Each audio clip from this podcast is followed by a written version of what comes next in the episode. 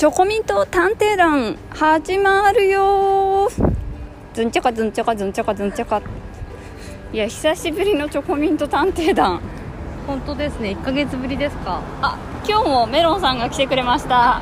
今日もメロンが来てまレモンです。すメロンです。もう1ヶ月以上前のろ 録音から時間経っちゃいましたけどその間レモンさん何してたんですか？仕事ですね。忙しかったんですか？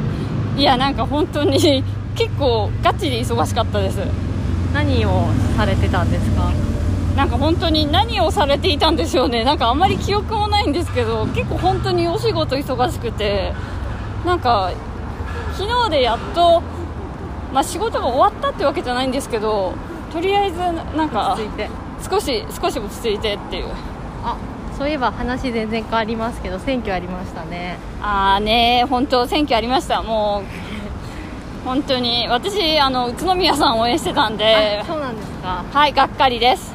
はいこの話題終わりです。あのじゃあちょっと宇都宮さんをなぜ推すに至ったかのその経緯をなんかあの小さい頃の生い立ちも含めて説明してもらえますか？なんか、い。あのこうどどうしてもなんかはい。私となんか共産党を結びつけたいあのレモンさんの恐ろしいあメロンですけど、あ私メロンさんのあのなんか根回し的なものをすごい感じるんですけど。あいやいやそんなことは全くなくて、えー、とレモンさんが今支持されている政党。をなぜその支持するに至ったかっていうレモンさんをよく知るための一つのアイテムというかそういうもののためにちょっとシェアしていただけたらなと思ってます。まあでもあの本当に思うんですけど普通になんか貧乏人とかだったらもう宇都宮さん一択でしょって思うんですよね。いや私もねめっちゃ金持ってたらもうガチゆり子か維新推しですよ。もうなんか貧乏人死ねみたいな。もうでも別に自分が貧乏人だったらなんで 自分がなんか全て吸い取られる政党にあの一票を投じるのか意味わからんって思ってますから。もうね、いや私ももう本当、巨万の富とかあったら、もうゆり子か維新かっていう話ですけど、もう巨万の富持ってない、あの、一貧乏人なんで、もう宇都宮さん一択です。そういうことだったんですね。そうですね、まあ、私も巨万の富持ったら、本当にあのゆり子か維新一択になるんで、あーなるほど。はい、やっぱり人間って何かのあの心理学のテストで出てたらしいんですけどはい、何かお金を持ち出すと人をバカにするみたいな。あ。あれレモンさんから聞いた情報なんですけど。あそれ、そうですね、あのピケティというあの経済学者がいるんですけあどの、20世紀の資本の。そうです、そうです。はい。あの存じ上げておりますあの難しい本を。そうですね、あのそうそう、すごい、すごいぶっとい、あの貧乏人のためにね、書いてくれたんですけど、その本がね、そう、はいあのすごい太い本で、はい。あのな何円するか知ってますか、その本。えー、1200円。あ惜しい、6700円ぐらいします。いや、私もね、買おうかなって思ったんですけど、えー。値段も高いし、内容もめちゃめちゃ難しいんですよ。えー、それ貧乏な人が買えないし理解できないですよね。そうそうそうそうそう。もうねまあでもピケティさんちょっとそういうねなんか、は世の中の格差とか、はい。そういうのおかしいなって思って、へーそういうのをそういう本をねはい。私たち貧乏人のために書いてくれたんですけど、はい。ちょっとね私たちには高すぎてかつ難しすぎたと、はいそうですね。でそれがね映画になったんですよね。あそれ町山さんが紹介してた。そうそうそう21世紀の資本しかもピケティ自身が出て解説をしてくれると、えーすごい。で私これそう見見たいなって思ってたんですけど、はい。あのリリースされた週に結構コロナひどくなっちゃって、あで仕事も忙しくなっちゃって、らはいはい。どうしようって思ってる間に、はいはい。あのゆり子にはい。ロックダウンされたんで。なんか結局見逃しちゃったんですよね。あら残念でしたね。残念でした。なんかどっかねネットフリックスかなんかに流れてくるの待つしかないかなっていうそうですね。まあでもなんかレビューをあのネットで見たんですけど、はいはい。あの映画になってもやっぱり難しいと。えー、理解できないですかやっぱり。うーんなかなか結構難しいっていう。あとなんかそのあの全然話変わるんですけど、うん。今あの表参道を歩いてるんですね。アップルストアの前を。で横断歩道であの信号待ちをしてたんですけど向かいからものすごい綺麗な人が今歩いてきて横断歩道をランウェイのように歩いてるのがすごい印象的だなとやっぱり表参道だなって思いました。まあ確かに表参道。思いました今の今の人。表参道っぽいなって思いました。すごいなんかババックミュージックかかってるってぐらいランランウェイでしたね今の。あタンタカタンタカタンタカタンタカタンってーまああのね日本に多分出稼ぎにね来ているあのそうですね。た東欧の方方かな。っていうすごいスうん。ーパーモデルみたいな十二頭身みたいな人がいますしかもすごい若かったですよね。若ですね。あれ16歳ぐらいかうなって思います。いやまだ伸びそう。生まれてたらどうします？いやーでもなんかね。どうします？いや自分が起きたら十二頭身のロシア人だったら。すいやまあもうごい美ね貌の。でも大変かな。いや大変ですよもうな。ロシアとかに生まれたら大変ですよ。いやあの人ロシアかどうかわかんないんですけど。まあでもどっちにしろ東に生まれたらもうその時点で人生積んでるようなもんですから。またすごい極端な話をレモンさしてますよ。いやいや私あの昔働いてた職場で、はいはい。そこの職場でまあなんかそのはい。会社がサポートしてくれてその英語の先生が月にはいはい。2回ぐらい来てくれて、はいはい。でこう英語のレッスンをしてたんですよね、はいはいはい。でその英語のレッスンをしてる人はアメリカ人なんですけど、はいはいはい。アメリカ人の男性の方で。はい。でなんかほとんど そのレッスンに来る人がいないからなんか私ともう一人おっさんぐらいで下手したら私みたいな。毎回行ってるの私ぐらいへでーこう500人ぐらいの会社でですよ。はいはいはい来いよって話じゃないですか。まあねでもまあ別に来ないとマンツーマンだからラッキーみたいな。へでその先生と私仲良くなってーはいはい。でその先生の彼女さんとも仲良くなって、へー。で彼女さんがロシアから来てた英語の先生だったんですね。へへへへでまあいろいろロシアの話とか伺って彼女から。ほまあともかく大変ですよ。う へなんかその身分証明書みたいなのがあるらしくて、はいはい。そのロシア人だと持ってるその、まあ、運転免許なのかわかんないけど、はいはいそうそういう ID, み ID カードみたいな、ーはいはいはい。でもそれを携帯するのを忘れちゃうと、はいはいはまあ、なんか大変なことになるみたいでで彼女も日本の暮らしが長くなってたまにロシア帰ると、はいはい。そういうの忘れちゃうみたいであ。でこの前ちょっとその実家帰ったよって時に、はいはい。やっぱりちょっと忘れて、はいはい。なんか歩いてたらやっぱなんかそうやって外国から帰ってきたみたいな人ってすぐ分かるのか警察がわーって来て「ほう。お前カード持ってねえだろ」って、ーまあ、イチャモンつけてくるわけですよ。うはいはい。でそれってただイチャモンつけてなんて言うんですか罰金とか取るんじゃなくて金よこせって。ええ金よこしたら見逃してやるぞみたいな。すごっだからまあね彼女そそのルールがまあ分かってるからお国の。だだからまあお金渡して、まあ、ないものにしてもらったけどすごっ。本当に私たちの国はねってく警察がギャング。へえそんな国なんですか？そんな国ですね、まあ、もう10年以上前の話ですけど。へえロシア。はでやっぱりねすごい綺麗な人だから彼女さんが、いはい。だからなんか高校生のねなんか男の子だったかな、なはいはなんか気を引きたいのかそのなんかクラスでなんかチンをねいえ？バッて出してきた男がいたらしくて。え？そう。はいはでまあなんかその彼氏さんの方は、はいはい。まあ、アメリカのね人だから、いはい。はもうそんなことねなんかもう頭おかしいみたいな。もうなんか犯罪だろみたいな感じでわーって怒ってたけど、いはい。はもう彼女さんの方はまあそんなことでね怒ってたらロシアで暮らしていけないみたいな、いえ もう一体彼女がねそのロシアでねどどんなことがあったのかっていうのかわかんないけど大大概のことではねなんかもう動じないみたいな。えー、タフな。タフな。生活をされてたんですあねっていうレモンさんのロシアにまつわるお話でした。ーそうですね。私のロシアにまつわるお話でした。あすいません。途中でちょっと話の腰を折ってしまって。じゃあちょっともう一回あの赤旗新聞についてあのキョンキョンが赤旗の方にあ。の出られてすごく政治に傾倒してるんじゃないかっていうことが話題になっていましたけど。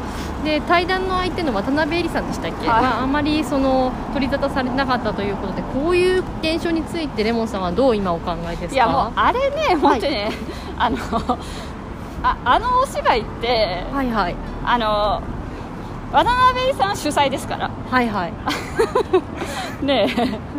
あのあいい言いたいことを伝わってますよね。あいやちょっとよくわからないので詳しくちょっとその辺をニュもうあのアンスを説明していただければ。い言う言うなれば、はいはい。あの渡辺さんが主役で、はいはい。まあ、キョンキョンは一緒に出たははは。よぐらいな体ですかあーらそうなんですか。ね、なんでみんなそんなキョンキョンの話はするけど渡辺恵里の話はしないのかみたいな。本当にまあ ねどっちが政治利用やっていうね 話ですよね。えー、じゃあ。それに対してレモンさんはどうどういったお考えをお持ちですか？いやまああのこれね本当に、はい。あのネット上とかがよく言うんですけあどーはいはい。あの赤旗に、はい。まあねなんか出たら共産党みたいな、あで、うんそんなパンプキン、ねパンプキンって知ってます？あいやちょっとわからないんですけど。あのパンプキンっていうのは、うん。あの公明党っていうか、まあ、創価学会が出してるああの機関紙みたいな。えーとね、機関紙は政教新聞なんですよ。あで政教新聞の他にちょっとねもうちょっと芸能あの、はいはいはいえっ、となんだろうなこう雑誌みたいなのがあってそれがパンプキンっていうんですね、ねだからそっちは結構ね芸能人の人とかが出てまあ、番組とか、まあ、お芝居とかの PR あやっぱりじゃあそのそうそうそう。政政党というか創価学会の方が出られるんですか？いやでもみんなそれって別に、はいはい。創価学会だからそのパンプキン出てるわけじゃなくて、うん。お芝居の PR でみんな出てるわけで。ああなるほど。ああいうところって、はいは結構そのなんていうんですか自由に喋れるみたいなところが多いからだからみんなそのなんていうんですかい出たがる。そう出たがるみたいな、でページ数とかも結構大きく取るからああなるほど。そうそう。それだ学会の方は皆さん目を通すものですよね。そうそう目を通すからあまあだからね別にーうんお客さんとして来てほしいっていうのであってあーそうそう。だからなんか別にパンプキンにも出てるし、はいはい。なんか赤旗にも出てるっていうね人とかどどっちなのみたいな話じゃないですか、そうですうん、ねだから別にねあれに出てるからなんかね共産党員だとか赤だとうんうんうん。かだから創価学会だってことはねあないないですね。あそうなんですね。なんか一時期あの高村薫先生作家のはいはい。もよくねあの赤旗の方で発言とか特集とかをされてたのでもしやのっていう高村薫先生あの、は東京新聞でも毎日新聞でもコラム持ってますから、あそうなんですね。じゃあ取り立て赤旗でっていうわけでははなないいですあねちょっと勘違いしてました。そうですね。あそこってあのみんなねあの危機としてあの、はい。よくツイッターとかにね、はい。あのパンプキン出てる人たち上げてあのこれ全員創価学会ですとか言うけど、まあ、あの100%ガセですから。なるほど。うん。いや実際ねあうんの創価学会の人であのパンプキン出てる人もいるとは思いますけど、はいはいはい。まあね全員ではない全員ではないって話ですね。あじゃあよくあの在日韓国人の方が、うん。あの有名人を名指しであこの方みんな売れてる人は在日なんですよっていうような話をされるとその理論の構造とで似てるっていうようなまあ認まあ、ちょちょっとまあねそうね。まああの LGBT の方がねあの全員ねあの独身のね女優さん全員あの LGBT ですみたいな言い方してるの聞聞きますけど、はい。まああれと多分同じじゃないですか。なるほど。理解できました。なんかちょっとね、はいはいはい。冷静になって考えてと、はいはいはい、うん。ただ宣伝ですよ。宣伝ですよっていう、へはい。えそういうことだったんですね。そうですね。やっとなんかちょっとモヤモヤしてたものが。あすっきりしましたか？すっきりしました。よかったです、みんなねあの少し冷静になって考えてくださいっていう。あそういえばここの今あの246沿いにある、はいはい。オリンピックの横のマクドナルドの前を通ったんですけど、はい。実はですねはい。この間この辺りを散歩していたらあの一人の女性がマクドナルドの中で、まあ、ご飯をこうハンバーガーを召し上がっていて、はいはい。それでこうちょっと異様な雰囲気を感じたのでよく見てみたんですね。はいはい。そしたらご飯をこうむしゃむしゃっと食べて、はい。そしたらなんかあの椅子の上にあぐらをかかいてらっしゃったんですけどであ食事が終わったらヘッドホンをつけて、はいはい。パソコンを開いて、はい。瞑想をし始めたんですよ。マクドナルドでなるほど。あ今オンラインレッスンって広がってるじゃないですか、はいはいはい。こういうところで瞑想のレッスンを受けられてる方がマクドナルドのハンバーガーを食べた後に、はいはい。まあファーストフードですよね。はいにこう瞑想をするっていう面白いなんか現象だなって思ったことが 結構いいろんな意味でパラドックスですね。いやすごくあれは何か現代の人の心理を象徴しているような気がしたんですよね。すごくでもスタイルは本当に座禅ではないんですけど、はいはいはあぐらをかいて正しいスタイルでヘッドホンを装着されて心を落ち着けてこうなんか瞑想のようなもののレッスンをされてたのいで、えはあなるほどってどこでもこう集中できるっていうのは素晴らしいなとも感じました、ー確かに。まああのねマックではい。集中できるんだったらもうどこでもでも。っていうことですもんね、まあね。まあ確かに別に集中するための瞑想のためにヘルシーなものを食べなくちゃいけないってわけじゃないです。ないですから。だから逆にその私の自身の中に瞑想であったりとかこうメディテそのなんていうんですか精神統一をする方はヘルシーなものを食べるであろうみたいな逆のこう意識その色眼鏡みたいなものがあったのかなって自分に対して気づいたみたいなことはありましたね、そうですね、はい。あある意味なんかもうこの年になってくるとマックとか食べないですからまあ、ある意味ストイックな何かを感じますよね。ポリシーですよね今年は多分40代後半から50代あたりの、まあ、方かなっていう。思ってたよりもちょっとあの上でした？上でした。私ちょっと私ぐらいのなんかいえいえいえいえ。なんか30後半とか。いえいえ40代後半から結構。50代前半ぐらいの方かなすごいですね。や痩せてました。痩せてました。あ痩せてるんです結か構ながガリッとさされてる方で。え今ハンバーガー食べてたんですよハンバーガー食べてたんですよ。すごいですね。なんか。ハンバーガーを食べている段階からあぐらをかいていたので私はすごくあのーちょっとこれは注目しないとと思ってその店外から眺めていたんですけれども そしたらその食べ終わった瞬間からパソコンをパタッと開いてヘッドホンをされてメディテーションをされていたっていう、なかなかですね。っていう小話でした、あじゃあそういったメロンさんのちょっとなんかびっくりというかまあ何でもねあの結構私たちは既存の考えに縛られてるっていう。自分を疑えっていう自分自身の価値観が全てではないぞっていうことを改めて考えさせられる出来事でした。まあそうですね。なかなか結構すごい地味ですけど結構すごい体験ですよね。そうですね。なるほど。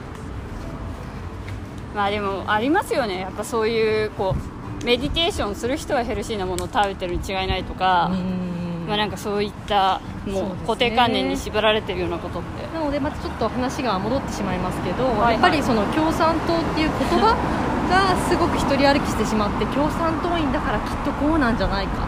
とかそういう言葉による先入観みたいなものはやっぱりあると思うんですよね。あでもそれはね私もそう思いますよ。あありますか？うん。で私もねやっぱ名前がねもうね、はよろしくないなと。へもうえともかくやっぱりあの名前でね共産党っていう名前でどうしても中国共産党とか、そうですよあねーなんかその昔のね日本赤軍とか、はい。なんかそういうわけわかんないところとくっつけられて、はいはいどうしてもね、はいはいそういう暴力集団みたいな、はいはいはいとかあとはそういう自由がないみたいな、うん、印象はね印象がねなるからやっぱ名前をね私は変えるっていうところがね一番なんか大きなへところじゃないかなって思って、えはいはい。じゃあどういった名前がいいとまあそれでねなんか私もなんかちょっと考えて、ちょっとこの前ね実家の母に、はいはい。なんか労働党ってどうかなって言ったら怖いって怖いって言われました。労働党確かにちょっと怖いですよね。もうその労働者とか言ってる時点ではい。怖いって言われました、なんでちょっと私もねなんか何らかのこうなんていうんですかね価値観に縛られているようなもうちょっとねこうなんかフレキシブルに。フレキシブルにもう労働者の時代じゃないみたいですね。そういったあのキーワードがあまり心に響かない、ね。まあプロレタリア文学みたいなものを想起してしまいますよね。まあそうですね、はい。小林武史が撲殺された時代からまだ私もね成長しきってないのかもしれないですけど。なんかまたここでレメロンさんレモンさんの、はい。こう家族観だったりとか生い立ちとかっていうのが垣間見れるエピソードでしたね。いやでもなんかあのちょっとねタイトルど忘れしちゃったんですけど、はい。なんか小林滝次のはい。なんか戯曲、小林滝次のことを書いたはい。井上久志が書いた、はい。あの最後の戯曲って言われてるものがあって、まあ本当にあの亡くなってしまった井上久志さんがね、はい。最後に書いた、まあ、お芝居超2時あすごい長いですよね。2時間半とか3時間ぐらい。結構長いなみたいな長丁場のお芝居でで、まあ、その小林滝次が、まあ、最後本当に殺されるところまでを書いたその小林滝次の一生、はい。まあ、こ小林滝次分かりますよね。あ 名前は？あのね、まあ、プロレタリア文学ってあの、はいはいはい。カニ光線を書いて、はいはいはい。で、まあ、な共産党員になってで、はいはい。最後はそのこは存じ上げております。そうですね。あの警察のはいはいはまあ、なんか特攻警察に捕まって、えー、となんですか？暴力っていうかなんていうんですか？っ拷問。拷問。そうそうそう。拷問を受けて、まあ、最後殺されるっていう。思想犯みたいな思想犯みたいな感じで扱そう。で結局その滝次が殺された後にまあ日本はその戦争の道に入っていくっていう、でまあね、井上先生、本当にすごいそういう政治的な話のもう最後に作った戯曲ではいはでこれちょっと前1年ぐらい前に、えーとね、再演されたんですけいどへこれ実は初演ってその滝次の婚約者の役の人がいるんですけど、ーはいはい。でそその初演の時の役って誰がやったか知ってますか？えー、誰ですか？これ石原さとみがねえー、やってるんですよ。すごっ。ね。今をときめく人気女優が。そうそうそうそうそう。はいなんか意外にねお芝居とかだとはいはい。政治的なねちょっとメッセージ強そうだなってものにも結構石原さとみさんって出てて。挑戦してるんですね、うん。へえその前の年に出た「あのアジアの女」っていうお芝居あるんですけどああれも、はいはいはい。あれも実はね売再春演してる売春婦の。あまあまあね石原さとみが売春婦ってとこだけ一人歩きしちゃってますけど 実際はあれはその関東大震災の時のああの、えー、と朝鮮の。へえ人たちの迫害とか、あまあ、なんかそういったところをそう描いたやつに再演された時はそれをそれプラスさらにその福島の原発の事故とかの背景とかも入れ込んで。あそんな深い話だったんですね。入れ込んでやっててだからものすごい政治的メッセージ強い話なんですけどそれ石原さとみさん主演で出てるすごいからそうあれはやっぱりなんかね本人の中でああいう役がやりたいっていうのが多分ないと意思がないと。うんそうだったんですね、うん。だから意外にテレビだと、まあ、なんていうんですか、ね、役が決まってしまうかもしれないけど芝居だと、まあね、見に来る人も本当にお芝居好きとかしか来ないから、はいはいはい。意外にこう幅広い役ができるのかなとか思ってますけど。そうなんですね、うんまあね、ちょっとなんかメロンさんどうしてもねなんかそうはいいうはい赤の話をしたいみたいなんで、いえいえいえいえなんかレモンさんのことを深くあの引き出せたらなっていう意図しかないんですけど私はゼネラルにそういうのはあのあんまり入れ込まずにインタビューをさせていただくってことを心がけています。あそうなんですね、はい。一応ななんですかメロンさんはいははい。特にインタビュアーっていうよりは2人でいろいろ話していこうって思ってるんですけど 私はインタビューのつもりでやってました。あそうなんですね。はい。はいはいまあたまにねちょっとメロンさんもすごい狂気がね出ちゃいますからね。そういった。しかしあのこのチョコミント探偵団今4回か5回ですか？撮ってますけど、視聴者がゼロっていう。たまに15とかあるんですけどそれはほとんどあのレモンさんが聞いてるっていう 噂なんですけど。いや本当ですね。ちゃんとねこうなんかいろんな人に聞いてもらわないとダメですよね。今後じゃあどうしていきましょう、うん。視聴者数を伸ばすために。うん。秘策は、秘策そうですね。なかなか難しいですけどあのはい。でもあの私大好きはいなはい。人で、はいはい。あのエスムラルダさんっていう人がいるんですけど。ああの女装家の。あそうですね。女装家の、はいはいはい。有名な方ですよね。そうですよね。テレビとかも出てますし、はいはいはい。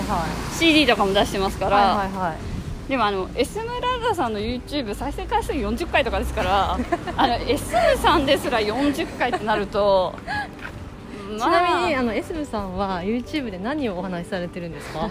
えーとね朝ドラですね。メインは朝ドラの話で。エであとさんが語る。えかエスムさんが語る。しかもあの朝ドラって言ってもなんか今の朝ドラとかじゃなくて、へー。あのおしんですから何十年前の？もうなんかねあのエスムさんが小学校時代に、まあ、お30年ぐらいしんが。もっと前ですかね。もっと前ですよね。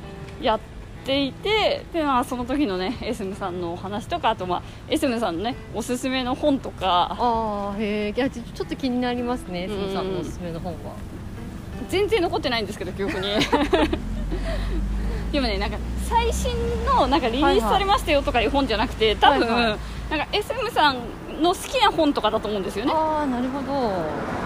であとはなんかその SM さんはなんかお父様にカミングアウトをしてないみたいなんですけあどそのなんかお父様にもしかしたらなんかゲーバレしたかもしれん もしかしたら S ムラルだっていうのがまあなんかねバレたかもしれんみたいななんか小話が。いやそれ結構なそうそうそう。内容ですね結構ねそこがね一番面白いみたいな、へえいやー面白いですね。うん。なんかしかもちょっとねなんか IT にねおじさん弱いのかはいはなんか入りとかねいつもねなんかスムーズじゃないんですよ。い エスムさんが。S さんが。へえそこがまたちょっと応援したくなるというかチャーミングなそうですね。一面なんですかね、まあちょっと仕事でね前も忙しかったんですごい聞いてました。え 仕事で忙しいと そういうのをよく聞かれるんですか？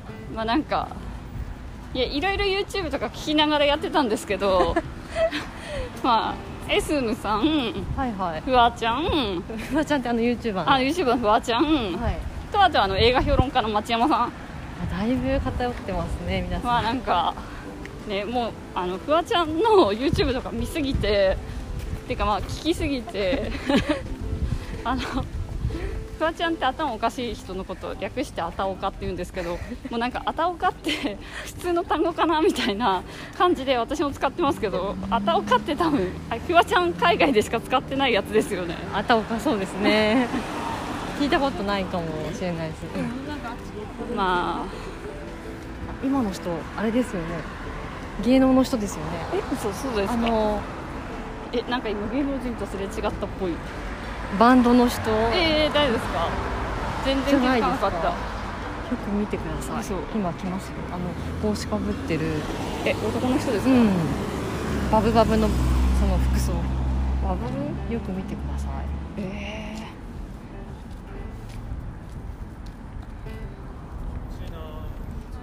ー、全然わかんないです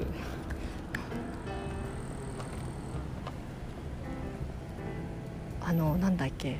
ラッドウィンプス。ごめん聞いてもわかんないです。あの天気の子の主題歌歌ってる人、ーラッドウィンプス二人ですか？いやあの端の人だけです。えー。のなんちゃら陽一郎。えー。ラッドウィンプス。あ。あちょっとラッドウィンプスだと思うんですけどちょっと ちょっと。うんん。ちょっと天気の子の主題歌を歌って映画ですよね？映画天気の子。そうですそうです。映画天気の子の主題歌を歌っている。あいやその前作も。歌ってるんですか？はいはいラッドウィンプスあのあれですか？だんだんだんたらあそうそうそれそれ。今のでよくわかりましたね。だんだんだんだらあのあの歌をあの歌を作った方です、はい。えーこういうとこ歩いてるんですね。今ここでですか？あの国立競技場の前で見たってだんだんだらあの人。なんか背背が高いらしいですけどやっぱ大きかった大ですね。きかったですね。隣の人もっと大きかったですねでも。一番端隣のの人が大きかったからあの人自体が大きいのかどうかちょっとよくわかんないぐらい隣の人大きかったですよね。隣の人190以上ありますよねあれ。95ぐらいありそうな感じじゃないです。か、かなり大きい。だんだんだんだらの人です。そうわかります。君のだんだんだんだらあれね見ました？あ見ました。両方見ました。あ私も両方見ました。はい。まあ、私あの1作目ねちょっと途中寝ちゃったんですけど。でも私は天気の子の方が好きでした、ね、あそうですね。私の天気の子は寝ませんでした、君を全然前世から。ああそういう感じですよね。そういう感じ。だんだん思い出してきましたね。の方だと思います。ああやっぱいるんですね。ね。でもなんかすごいお仕事な感じでした？あれは。なんか。プライベートでしょ。プライベートですか？だんだんだんだらえー、じゃあこの辺にお住まいってこと？なんですかね。まあなんかやっぱりね表参道って、まあ、表参道から今国立競技場の方歩いてますけどあ芸能人とかいるんですうね、ん。まあでも今一番会いたい芸能人って誰ですか？えー、一番会いたい芸能人。誰かな？三浦春馬。三浦春馬ですか？結構、ちょっと想像ししてないところに来ましたね。あ本当ですか？三浦春馬がやってる「あの世界は欲しいものでできている」っていう NHK のあのジュジュさんと歌手のジュジュさんとやってる番組があるんですけどなんかその番組って世界のいろんな名品とかを紹介してその例えばイタリアのパスタのなんか美味しい麺を探してくるとかフィンランドでなんかあの工芸品を見つけてくるとかっていうようなものに特化した番組なんですけどなんかそこの番組で一番私がすごくいつも見てしまうのは三浦春馬の綺麗さ みたいなものにすごく、あの目を引かれてしまってあんまり他の内容が入ってこないっていう 特徴があるんですね。まあ確かにあれちょっとねジュジュさんのためなのか光がすごい。光がねすごいからジュジュさんはねあれで OK かもしれないけどもう三浦春馬確かにあれ もうなんか人間とは思えそうぬ天使みたいになってますよね。天使みたいな確かに大天使ミカエルみたいになってるのはあります。もともとすごくお顔立ちのねやっぱり綺麗な方だとは思うんですけど、まあ、肌ツヤとかもう少女漫画の男の子みたいなすっごい綺麗なんに見えるんですね、まあ、実際すごい綺麗な人だと思うんですけどなのであの実際に本当にそれぐらい綺麗なのかっていうのを生で見たいなっていう意味で今一番会いたい芸能人は三浦春馬さんです。ななかなかそこを来るとも思わなかった。多分ジュジュライトなかったらねあそこはすごいあの大天使ミカエルみたいにはならないと思いますよ。そうなんですか、う私のすごく気になっていることです。んなるほど。はい。ちなみにレモンさんは？私やっぱりフワちゃんですかね。あちゃんですか？やっぱ元気もらいたいフワちゃんに。おはぴよフワちゃんですやっぱいいですよね。じゃあ今日もお話がまとまったということで。そうですね。フワちゃんこれ聞いたら連絡ください。という感じで終わりたいと思います。ありがとうございました